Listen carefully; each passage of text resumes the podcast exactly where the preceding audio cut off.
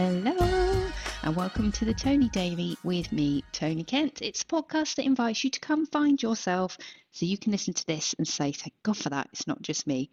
And I can speak to you and say, It's not just you, it is also me.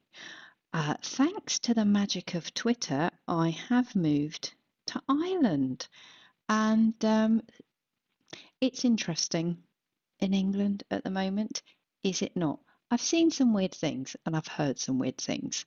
So, a weird thing that I saw was uh, Prince Charles doing his walkabout, and a woman kissed his hand. You can't be kissing a member of the royal family. It's not allowed. I think she had him confused with the Pope because you can kiss the papal ring. That I know. But I thought, what are you doing? Other than like being completely insane. And then there were people who, um, there was a woman who was showing her condolences, very, very sincerely sharing her condolences. And she turned herself sideways on so that as the camera um, sort of moved backwards to um, follow Charles as he walked down the row of well wishers, she would be facing the camera. Like, look at me.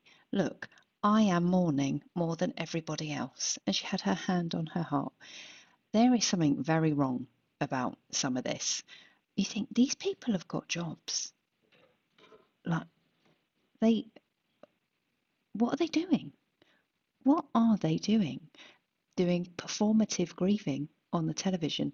Um, there was a good one on Twitter where Dan Wootton, I think he's, I mean, GB News, so, you know, uh, not my cup of tea.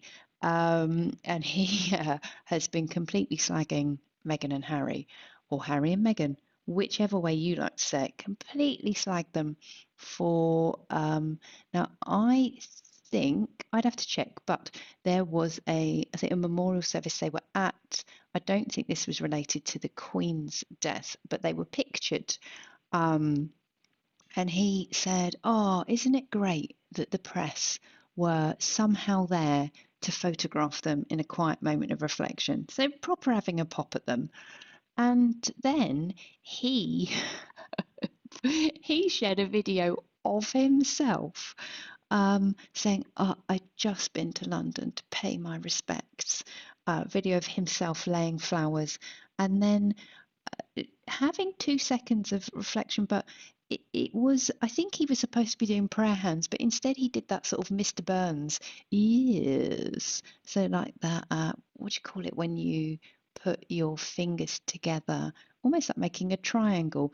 Anyway, so he's posted this after slagging people off for being observed having a moment of quiet reflection, posted a video of himself, and another um, person has replied saying, uh, Dan, I was there and I saw you do four takes of that, telling your camera crew how to get the angle just right. Ooh, burn. I'm sure he doesn't care though. Um, so that's been quite interesting. And now I um yeah, I've heard about people queuing overnight. And I mean if that's your thing, that's your thing. But I've had a moment in my head where I remembered the House Martin song, um, The People Who Grinned Themselves to Death. And it said even when their kids were starving, they all thought the Queen was charming. And that rings very true for me. I thought, yeah, it's a bizarre time, cost of living crisis, and people are losing their minds over an incredibly wealthy family. Again, as I've said before, um, mindful of the fact that lots of people are pro the monarchy, like the Queen, fair enough. But some of it is just getting a bit weird all the handsets are black in Sainsbury's and they're not beeping. What if you're visually impaired and the beep helps you to know that you've scanned an item? Oh, so what I discovered was that you can on Twitter change your location, which changes your feed. Um, and that's been quite good. So now, temporarily, I live in Ireland, and I really do actually want an Irish passport um, because they are much better. and I could get one because my grandmother was Irish, um, and it does mean it's a lot easier to move around Europe. So maybe that will happen. But um, in the meantime, whilst, you know, um, I don't know how long it will take to get hold of my grandmother's birth certificate, possibly um, the rest of my life.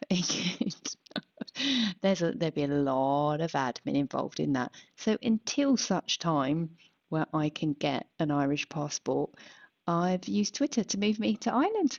Um, it's quite interesting actually, just to see the difference that it makes. You realise how much the um, algorithm is at play. So, what do I hope for you?